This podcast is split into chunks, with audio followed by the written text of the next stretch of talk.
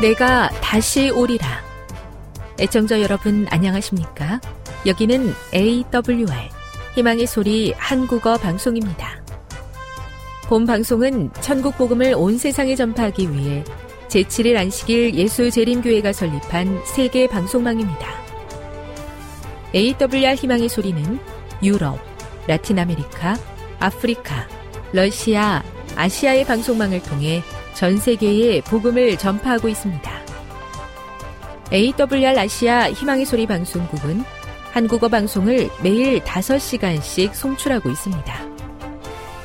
희망의 소리 방송은 인터넷과 스마트폰을 통해서도 언제나 청취하실 수 있습니다. 들으실 수 있는 인터넷 주소는 awr.org입니다. 유튜브로는 awr 코리아로 검색하시면 됩니다. 이 시간 희망의 소리 한국어 방송과 함께 보람있고 유익한 시간 되시기 바랍니다. 내가 다시 오리라.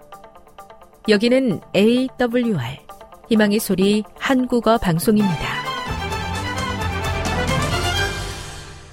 주파수 안내입니다.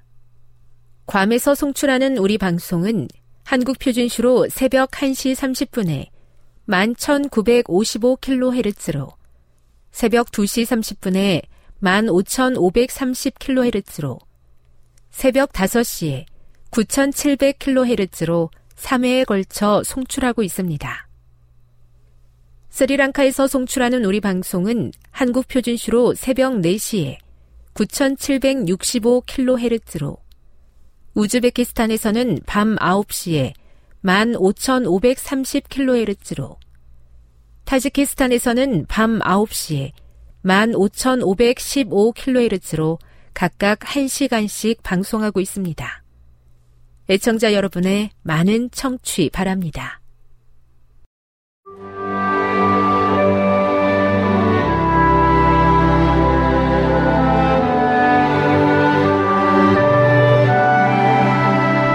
읽어주는 교과 다섯째 날 8월 24일 목요일 성령 충만한 예배 에베소서 5장 18에서 20절에서 바울은 예배를 드리기 위해 모인 그리스도인들의 모습을 상상한다.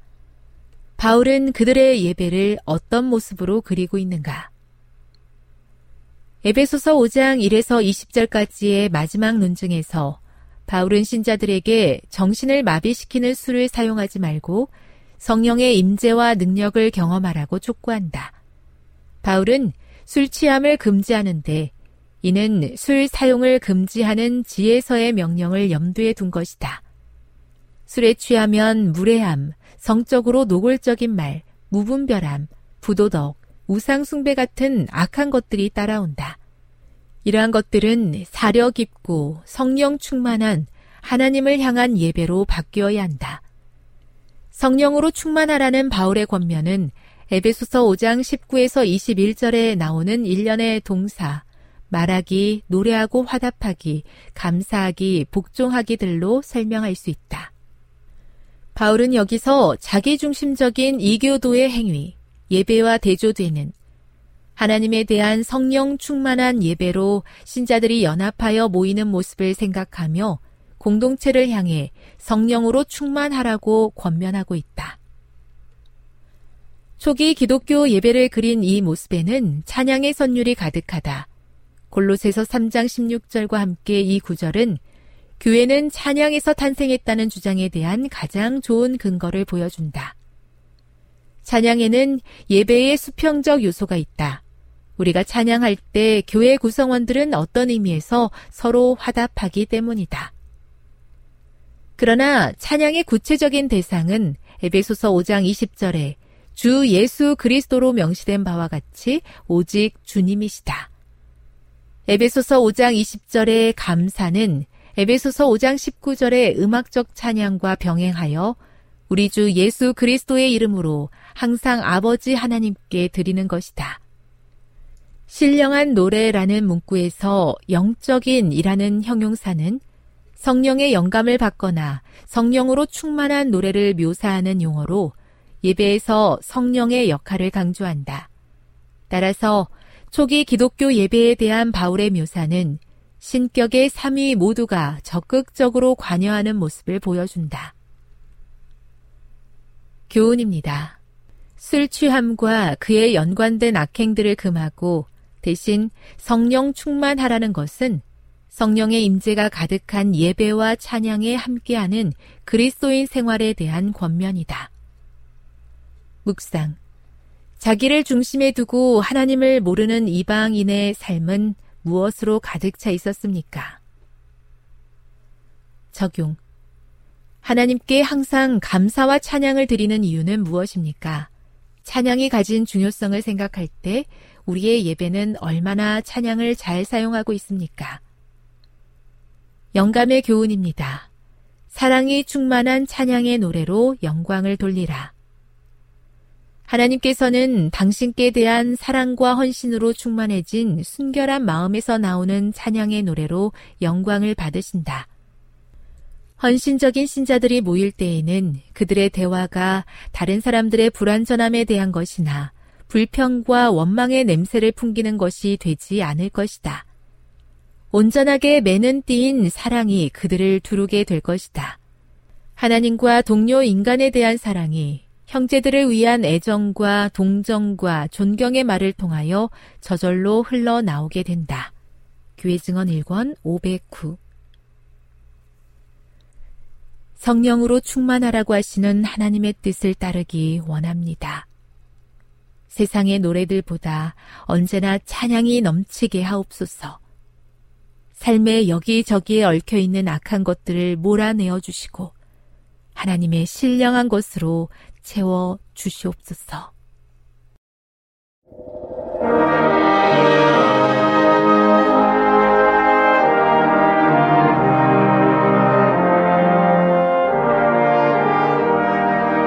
희망의 소리 청취자 여러분, 주 안에서 평안하셨습니까? 방송을 통해 여러분들을 만나게 되어 기쁩니다. 저는 박용범 목사입니다. 이 시간 하나님의 은혜가 우리 모두에게 함께 하시기를 바랍니다. 이 시간에는 인생을 잘 사는 방법이란 제목으로 함께 은혜를 나누고자 합니다. 인생을 잘 사는 방법입니다.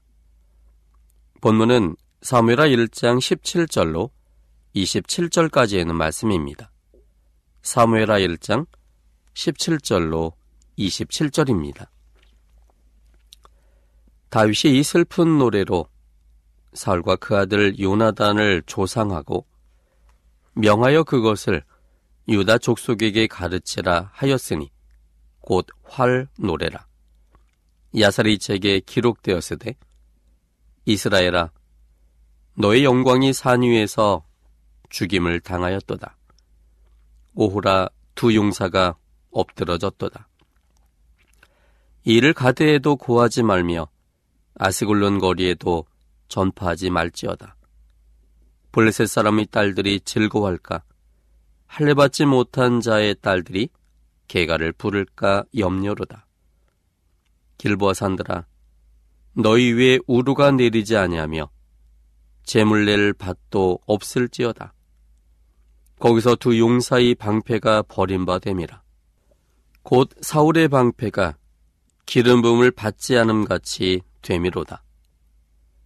죽은 자의 피에서 용사의 기름에서 요나단의 활이 물러가지 아니하였으며 사울의 칼이 헛되이 돌아오지 아니하였도다. 사울과 요나단이 생전에 사랑스럽고 아름다운 자러니 죽을 때에도 서로 떠나지 아니하였도다. 저희는 독수리보다 빠르고 사자보다 강하였도다. 이스라엘 딸들아 사울을 슬퍼하여 울지어다. 저가 붉은 옷으로 너에게 화려하게 입혔고 금놀이개를 너희 옷에 채웠도다. 오호라 두 용사가 전쟁 중에 엎드러졌도다. 요나단이 너희 산 중에 죽임을 당하였도다. 내 형 요나단이여, 내가 그대를 애통함은 그대는 내게 심히 아름다움이라.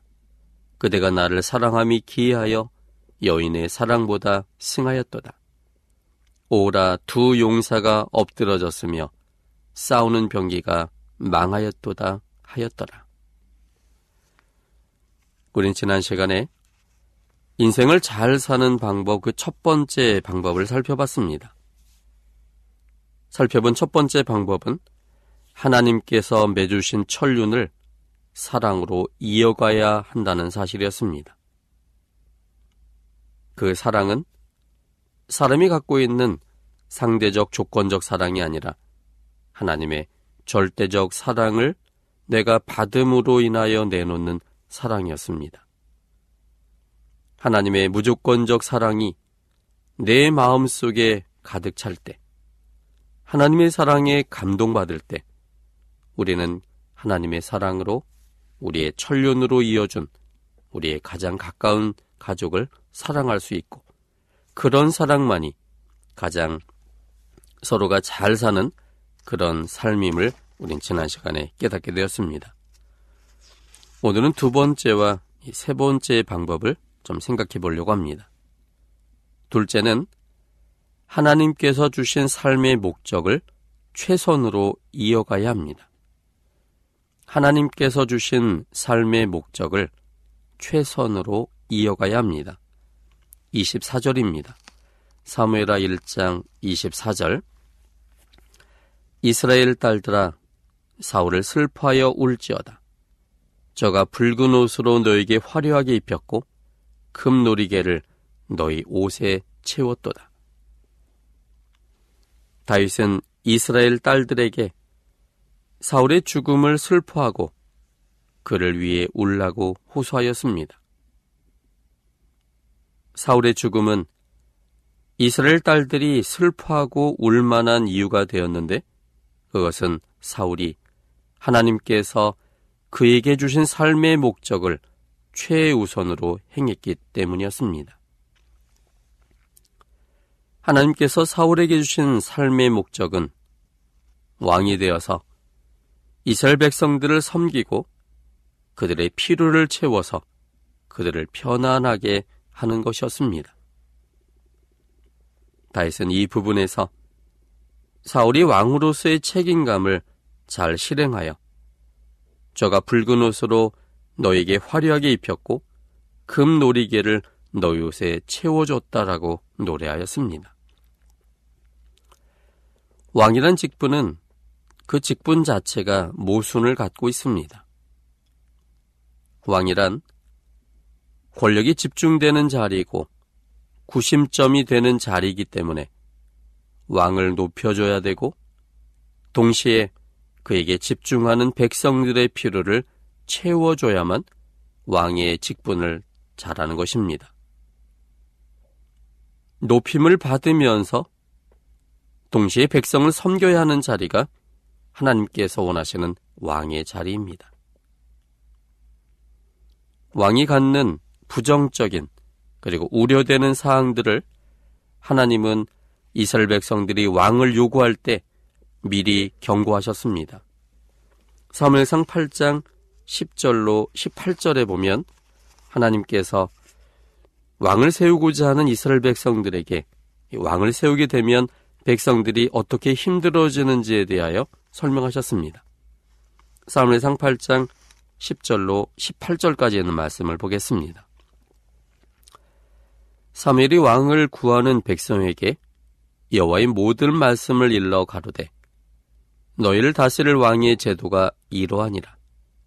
그가 너희 아들들을 취하여 그 병거와 말을 어겁게 하리니 그들이 그 병거 앞에서 달릴 것이며 그가 또 너희 아들들로 천부장과 오십부장을 삼을 것이며 자기 밭을 갈게 하고 자기 추수를 하게 할 것이며 자기 병거와 병거의 제구를 만들게 할 것이며 그가 또 너희 딸들을 취하여 향료 만드는 자와 요리하는 자와 떡 굽는 자를 삼을 것이며 그가 또 너희 밭과 포도원과 감나원이 제일 좋은 것을 취하여 자기 신하들에게 줄 것이며 그가 또 너희 곡식과 포도원 소산의 11조를 취하여 자기 관리와 신하에게 줄 것이며 그가 또 너희 노비와 가장 아름다운 소년과 나귀들을 취하여 자기 일을 시킬 것이며 너희 양떼의 10분 일을 취하리니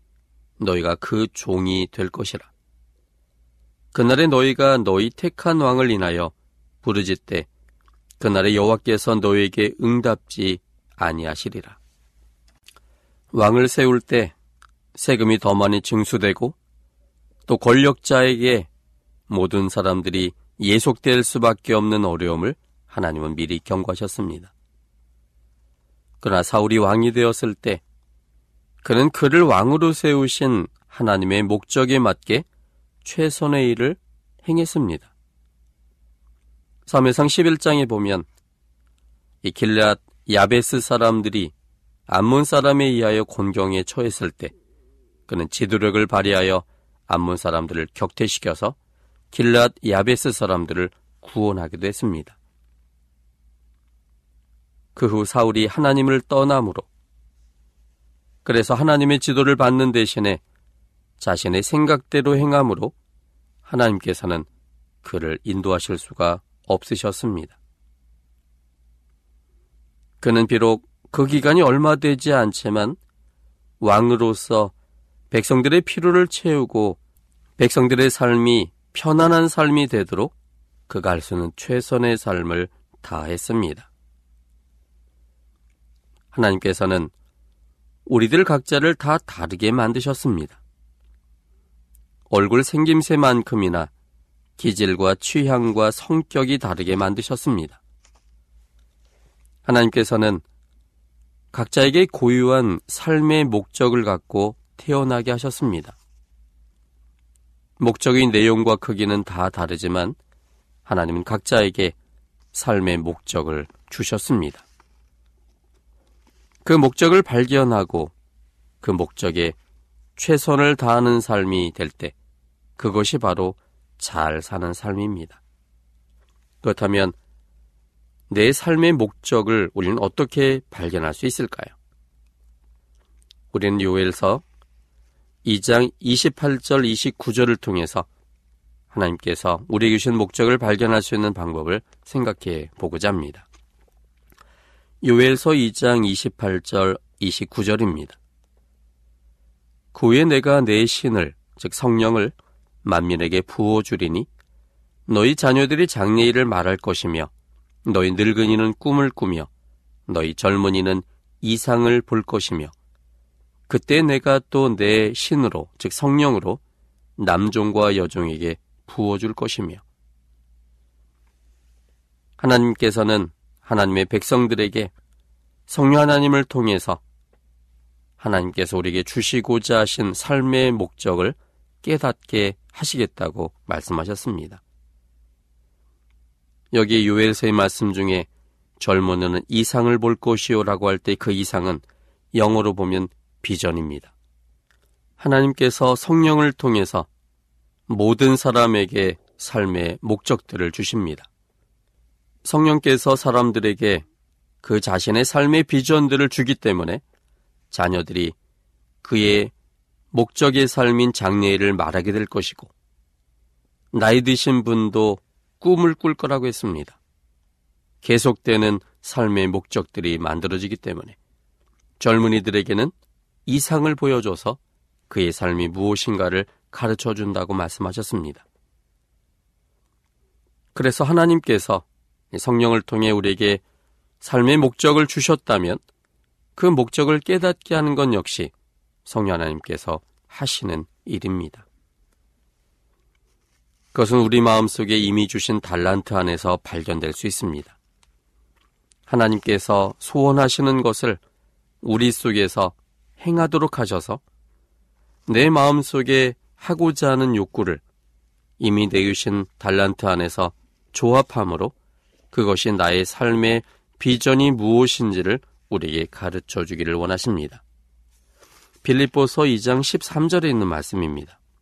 빌립보서 2장 13절 너희 안에서 행하시는 이는 하나님이시니 자기 기쁘신 뜻을 위하여 너희로 소원을 두고 행하게 하시나니 우리 속에서 우리의 마음에 소원이 들게 하셔서 그 소원이 결국은 우리의 비전이 되고 그것은 하나님이 하나님의 기쁘신 뜻을 위하여 주신 것이고 그 목적을 이루기 위하여 하나님께서 각 사람의 마음속에 역사하시고 행하게 하신다는 사실입니다. 여러분들은 여러분들을 위한 하나님의 목적을 발견하셨습니까? 그 목적을 하나님 안에서 발견하시고 그 목적에 이끌려지는 삶을 산다면 잘 사는 삶이 될 것입니다. 목적에 맞지 않는 속도는 위험합니다. 속도보다 중요한 것이 방향입니다. 열심히 하긴 하는데 그 목적과 방향이 분명치 못하면 잘못된 곳에 도달하게 됩니다. 그것은 항상 바쁘고 열심히 사는 것 같은데 언제나 허전하고 공허한 느낌이 드는 삶입니다. 하나님께서 이 땅에 태어나게 하신 삶의 목적을 발견해야 합니다. 그리고 하나님 안에서 그 목적을 발견했다면 그 목적을 이룰 능력과 지혜를 이미 하나님께서는 우리에게 허락하셨습니다. 최선을 다해 노력하면 행복하고 소망 있는 삶을 사시게 될 겁니다. 그 목적이 분명치 못하면 주변적인 일들로 인해 힘들이 분산됩니다. 목적이 분명할 때 한 일에 맞추어서 생활을 다시 정리하게 됩니다.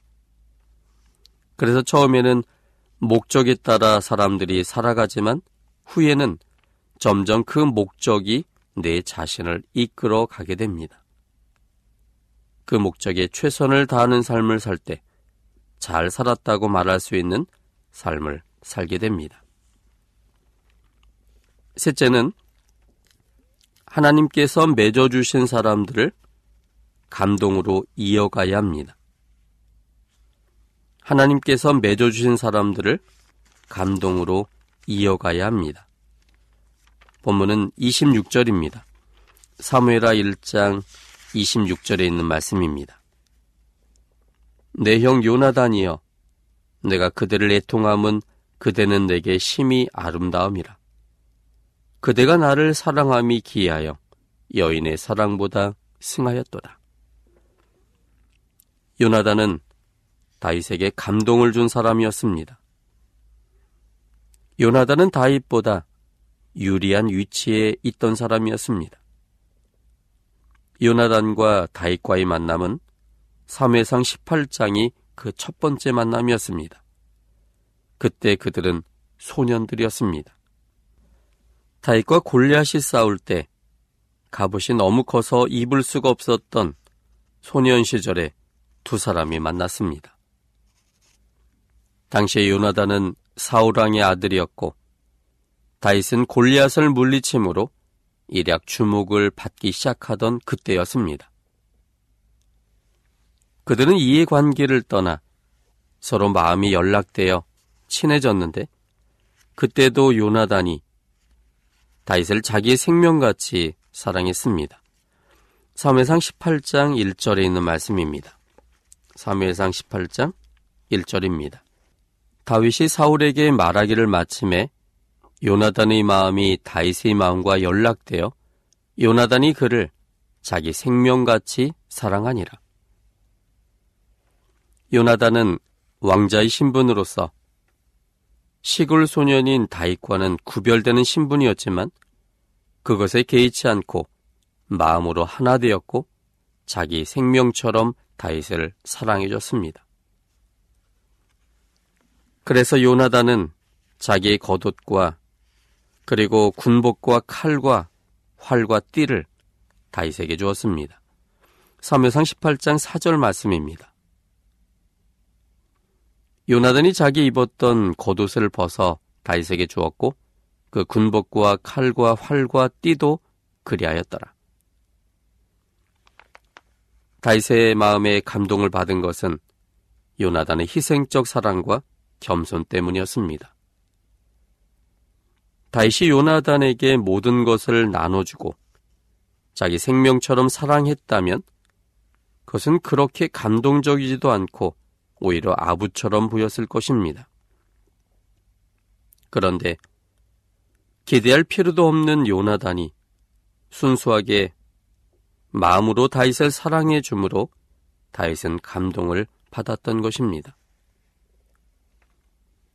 사람과 사람과의 만남에는 하나님의 섭리가 있습니다. 각자는 개인적 이유와 목적으로 선택하며 이제껏 살았지만 개인적 선택으로 인해 사람들과의 만남을 섭리로 이루시는 분은 하나님이십니다. 지금 여러 관계 속에 있는 사람들은 하나님께서 특별하게 맺어주신 사람들입니다.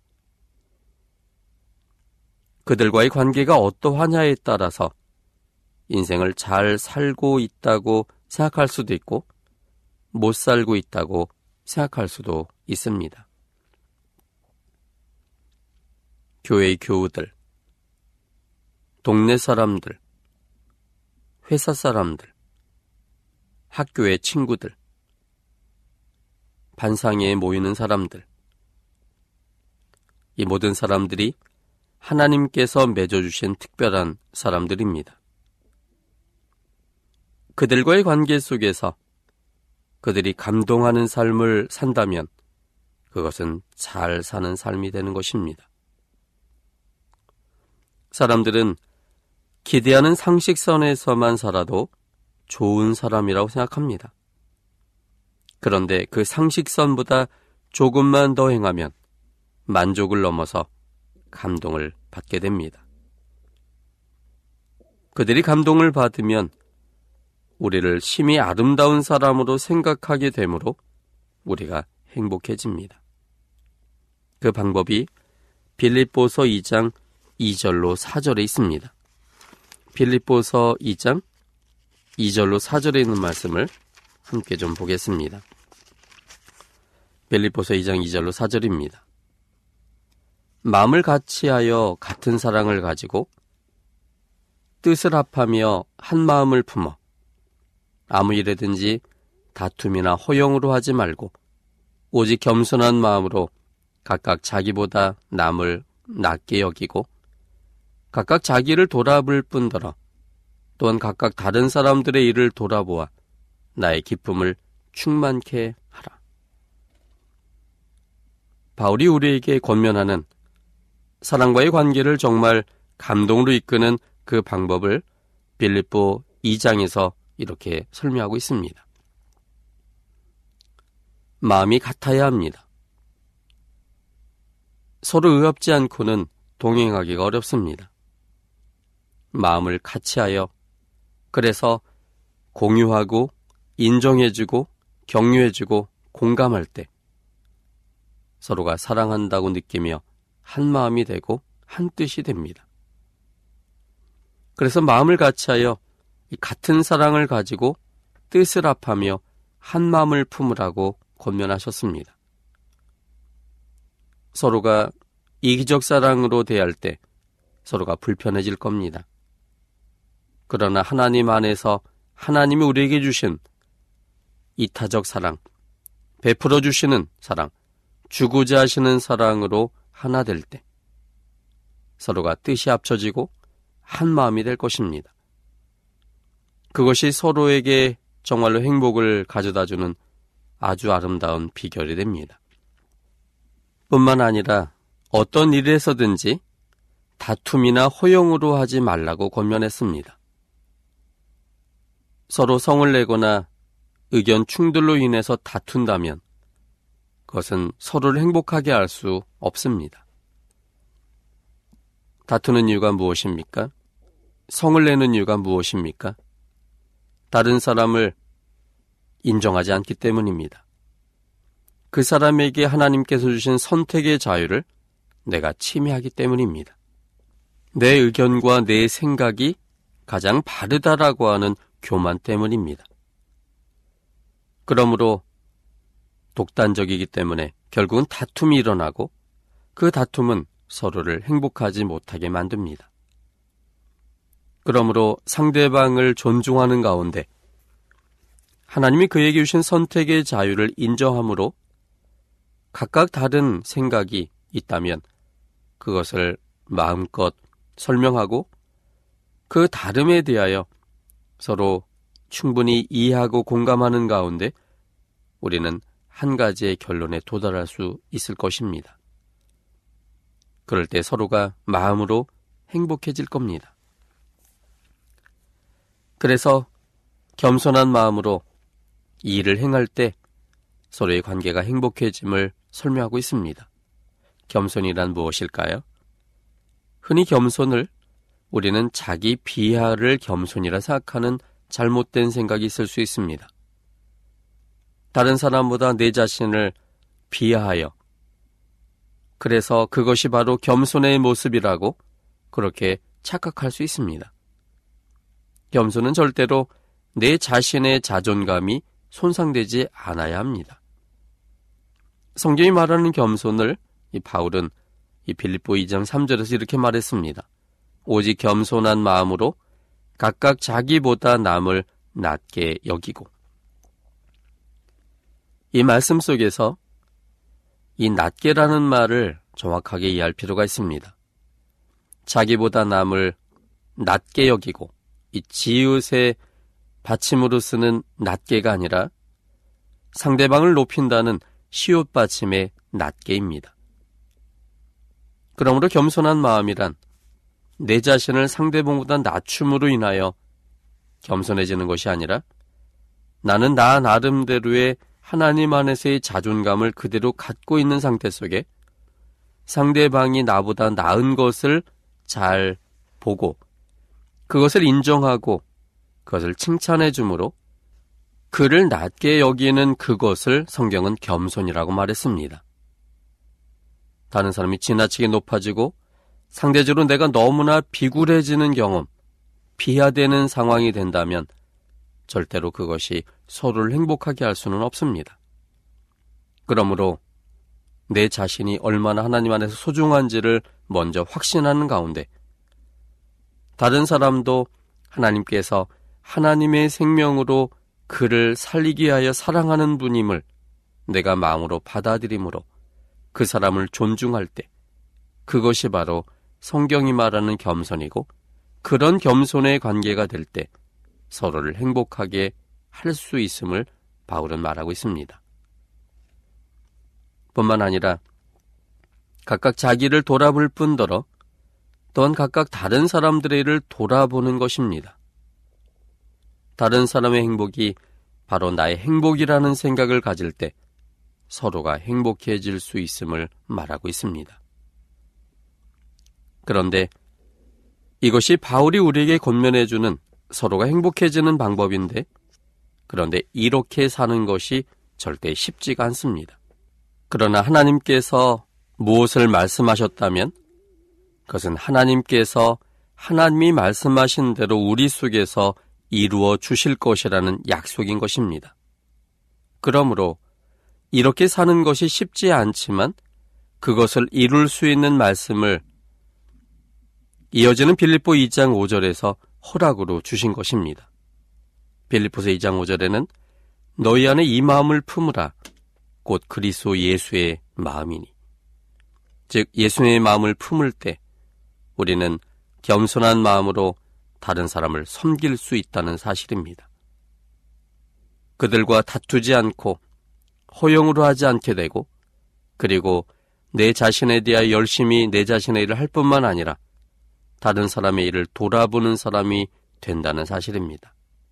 그러므로 그렇게 할 때 마음이 같아지고 같은 사랑을 가지고 뜻을 합하며 한 마음을 품기 때문에 서로가 행복한 관계를 이루어낸다고 성경은 우리에게 말씀하고 있습니다. 그때야 사람들이 감동하게 되고 그 감동이 우리 또한 우리를 행복하게 합니다. 관계 속에서 평화를 만드는 사람이 될 때 그것이 바로 잘 사는 것입니다. 사람들에게 감동을 만드는 사람이 될 때 그것이 바로 잘 사는 것입니다. 관계 속에 있는 사람들이 행복해 할 때, 그들의 행복을 위해 노력하는 사람이 될 때, 그것이 바로 잘 사는 것입니다. 인생을 잘 사는 방법은 지난 시간과 오늘 살펴본 바에 의하면 첫째, 하나님께서 맺어주신 천륜을 사랑으로 이어갈 때입니다. 둘째는 하나님께서 주신 삶의 목적을 최선을 다해 이어갈 때입니다. 셋째는 하나님께서 맺으신 사람들을 감동으로 이어갈 때입니다. 어느 것 하나 쉽지가 않습니다. 그러나 이것을 이루신 하나님 안에서 우리도 행할 수 있습니다. 그러므로 하나님 안에서 소중한 인생, 잘 사는 인생이 되시기를 바랍니다. 지금 여러분께서는 AWR 희망의 소리 한국어 방송을 듣고 계십니다.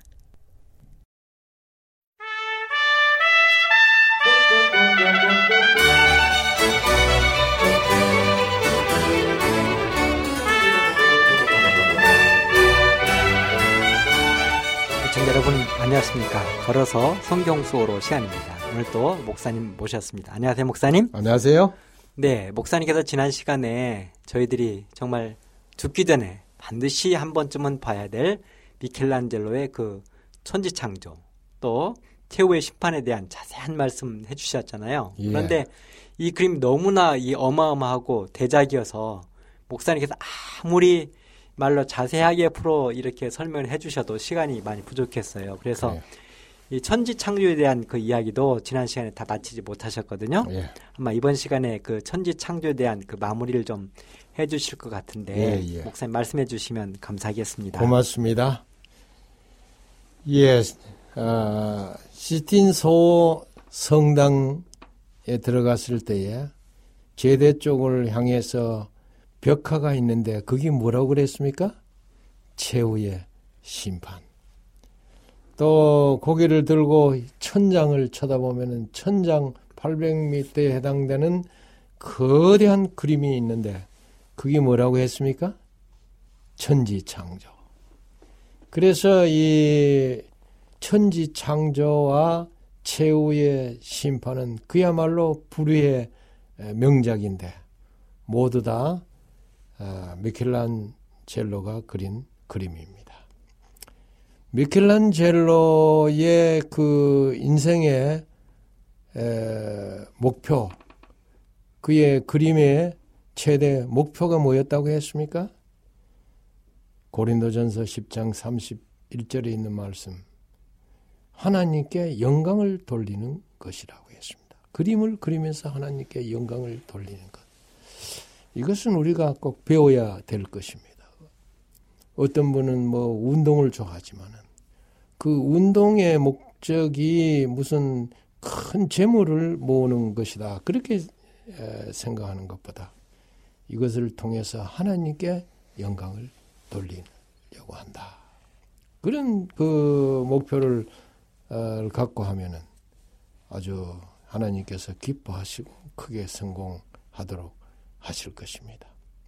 학문도 마찬가지예요. 또 목회도 마찬가지예요. 우리는 하나님께 영광을 돌리는 것입니다. 미켈란젤로는 그 당시에 하단에서 그 누구에게, 누구에게도 꿀릴 이유가 없는 위대한 인물이었습니다. 그런 그도 교황이나 친구에게 꽤 시달렸던 모양입니다. 다음과 같은 일화가 전해져 내려오는데요. 아주 재미가 있어요. 그 당시에 미켈란젤로와 맞짱을 뜰 수 있는 맞수인 브라만테 하가가 있었습니다. 그래서 이 브라만테가 천장화 이 제작, 이 천장화 제작에 실패할 것으로 믿고 교황에게 미켈란 어, 젤로에게 이걸 한번 시켜보도록 어, 권유를 했다고 합니다. 그래서 교황이 미켈란젤로에게 부탁을 해서 천장화를 어, 그리게 됐는데 볼테르는 어, 어, 특별히 아, 아니 그 저 브라만테는 에, 실패할 거라 그렇게 생각을 했다 이 말이죠. 그래서 그는 브라만테와 경쟁 의식에서 천지 창조를 끝까지 어, 그려내고 말았습니다. 미켈란젤로는 아주 정열을 다 바쳤어요. 천지 창조를 그렸는데 그 작품이 거의 이렇게 끝나갈 무렵에 예. 어, 이 작품은 4년 어, 5개월 걸렸다고 제가 말씀을 드렸죠. 근데 그 그림이 거의 에, 완성되어질 무렵에 그 당시 교황 율리우스 2세가 그 천장화 한번 좀 보자고 그렇게 했습니다. 그러나 미켈란젤로는 아직 그림이 완성되지 않았습니다. 어, 그림을 다 완성하고 난 다음에 보실 수 있습니다. 지금은 안 됩니다.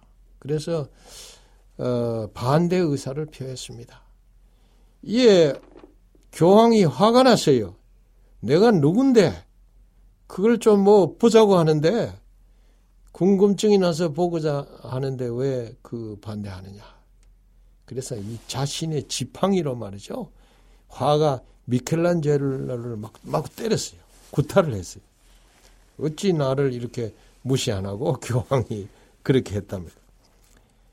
그러니까 예술가로서 그 당시에 당대에 아주 어, 유명한 이 미켈란젤로가 모멸과 인격의 손상을 입고 화가 아주 머리 끝까지 났습니다. 아주 뿌루퉁해진 이 미켈란젤로는 에이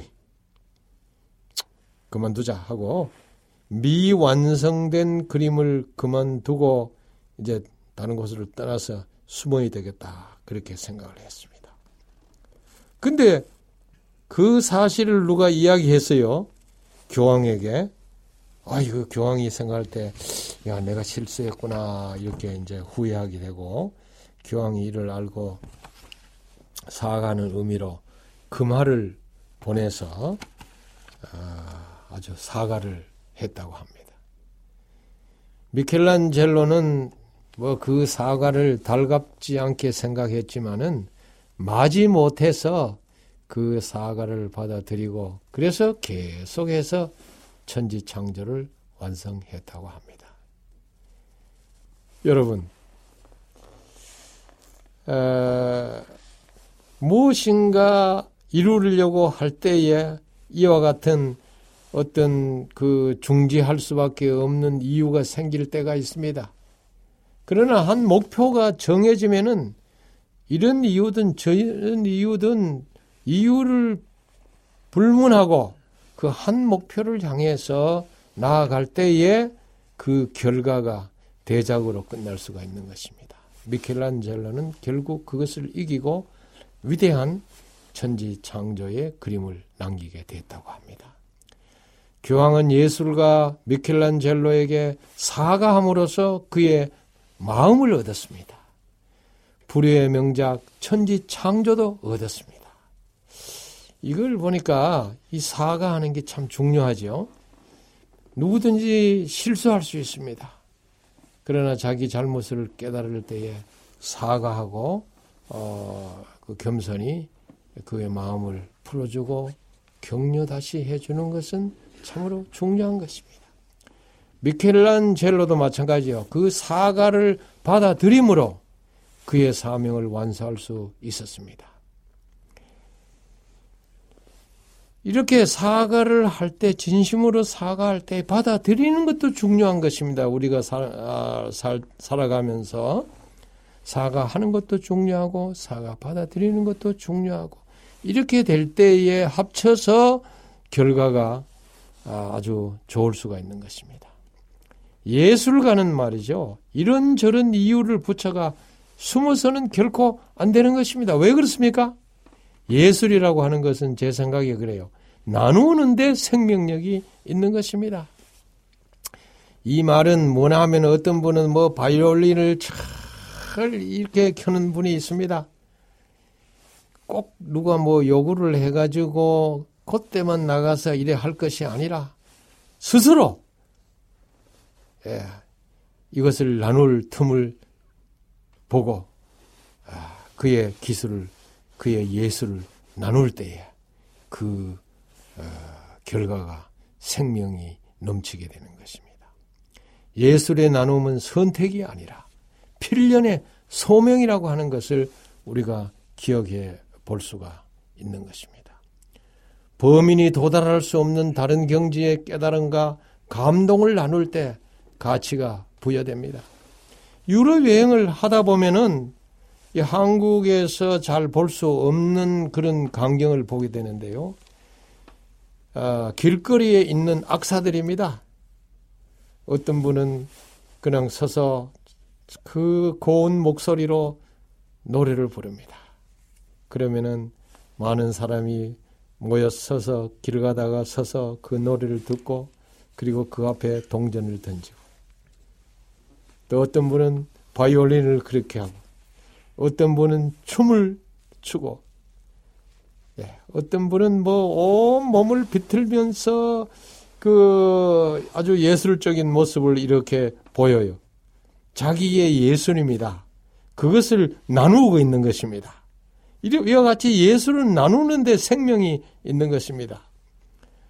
혹 그 예술의 어떤 경지에 이르신 분들이 유럽을 여행을 하다가 돈이 떨어지면은 문제가 없습니다. 아무 곳에든지 가서 그 판전을 벌리고 어, 그 예술을 나누게 될 때에 아주 능숙하게 유럽 사람들은 그것을 보고 듣고 감동을 하고 그냥 잊지 아니하고 모자에다가 어, 돈을 던져줍니다. 저의 짧은 식경과 제한된 시간에 미켈란젤로의 절묘한 작품을 감상하여 그의 예술 세계와 창작 정신을 완전히 이해하기란 도저히 불가능한 일이었습니다. 비록 거기 표출된 그의 신앙감과 그의 우주관에 제가 다 동의할 수 없다 할지라도 그의 집념과 그의 성취에 너무나 진하게 저는 감동을 받았습니다. 그가 4년 5개월 동안 이렇게 천장을 향해서 고개를 젖히고 그림을 그렸으니 생각해 보십시오. 얼마나 고통스럽겠습니까? 저 잠깐 동안 고개를 이렇게 젖히고 얼굴을 천장으로 향해서 천지 창조를 감상했기 때문에 시스틴 소성당을 나섰을 때는 절로 이렇게 고개가 뒤로 젖혀지고 몸에 약간의 통증이 왔습니다. 항차 몇 년간 천장에 매달려서 그림을 그렸던 미켈란젤로의 목의 통증은 과연 얼마나 컸었겠는가 그렇게 아, 생각이 들었습니다. 전설에 의하면은 그가 그림을 완성한 후에 한쪽 눈에 시력을 상실했다 그래요. 그리고 두 팔에 마비가 왔다고 합니다. 그것도 그럴 것이 이렇게 천정을 향해서 누워서 그림을 그렸으니 그렇지 않았겠어요? 모든 일이 십자가 없이는 멸류관이 없는 법입니다. No pain, no gain입니다. 하늘을 향해 고개 젖힌 이 미켈란젤로의 걷는 모습이 제 눈에 아련했습니다. 지금도 아, 그렇습니다. 이렇게 해서 이제 시스틴 성당에서 나왔습니다.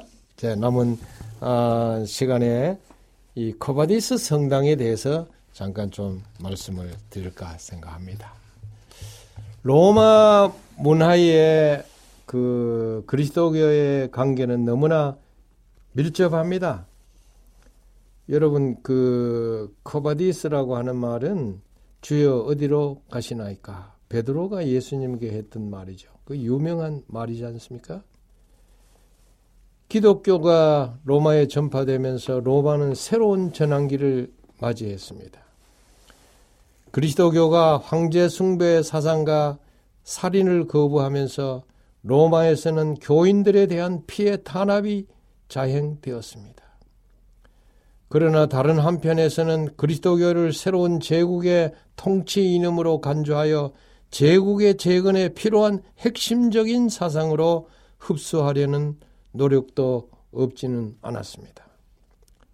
그리고 이러한 경향은 중세의 이념 형성에 아주 직접적인 영향을 주었습니다.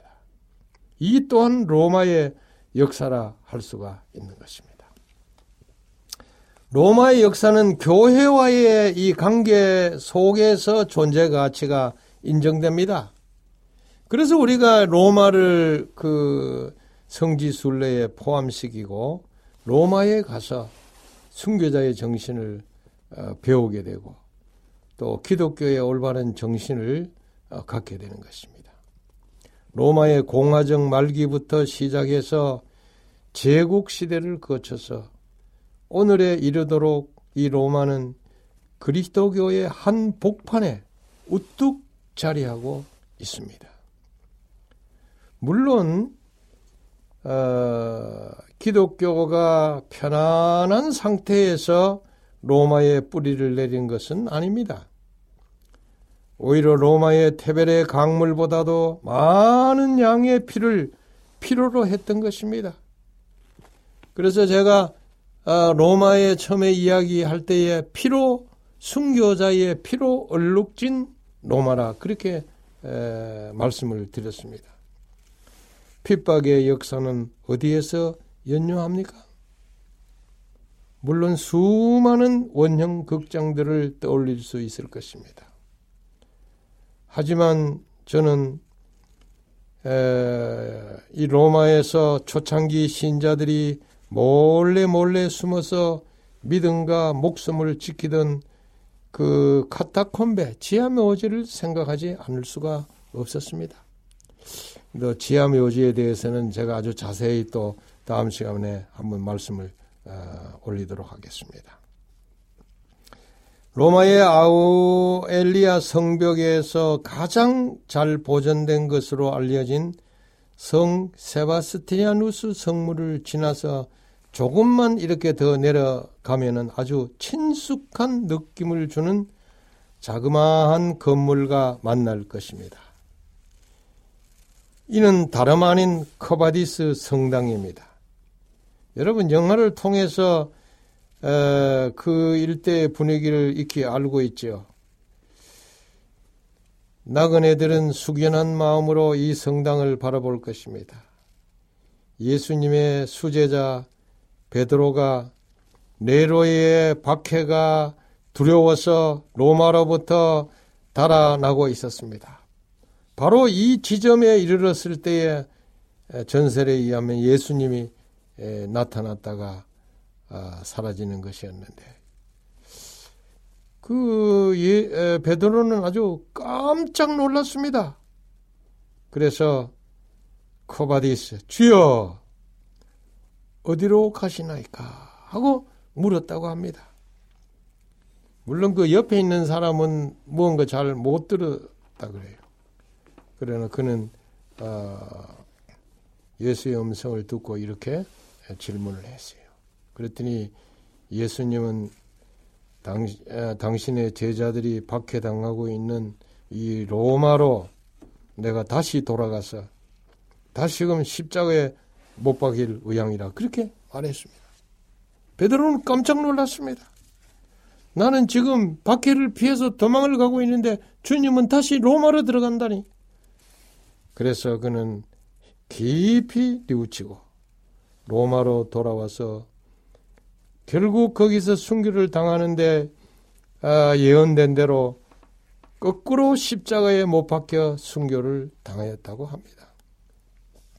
이를 기리기 위해 그 자리에 에, 그 성당이 세워져서나 후에 훼손되었다고 그러는데 이 Quo Vadis 성당은 17세기에 이르러 바르베리니 가문에서 어, 재건축되어서 오늘에 이르고 있습니다.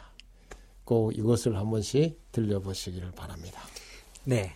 목사님을 통해서 어, 저희들은 3주 동안 미켈란젤로의 그 위대한 작품 최후의 심판 또 천지창조 저희들이 귀로 이렇게 즐겁게 감상을 했습니다. 어, 귀로 저희들이 즐겁게 감상을 했으니 이 그림을 한번 보는 것도 얼마나 좋을까. 저는 유럽 여행에서 이 스페인에 갔을 때 이 프라도 박물관 또 어, 프랑스 파리에 갔을 때 그 오르쉐 박물관에 갔는데 수많은 명작들이 있었는데요. 아무리 이 생각을 해도 목사님이 보신 이 두 대작에 비하면 이 비할 바가 못 된다 그런 생각을 많이 했습니다. 목사님 이 두 그림에 대해서 자세하게 말씀해 주셔서 감사합니다. 고맙습니다.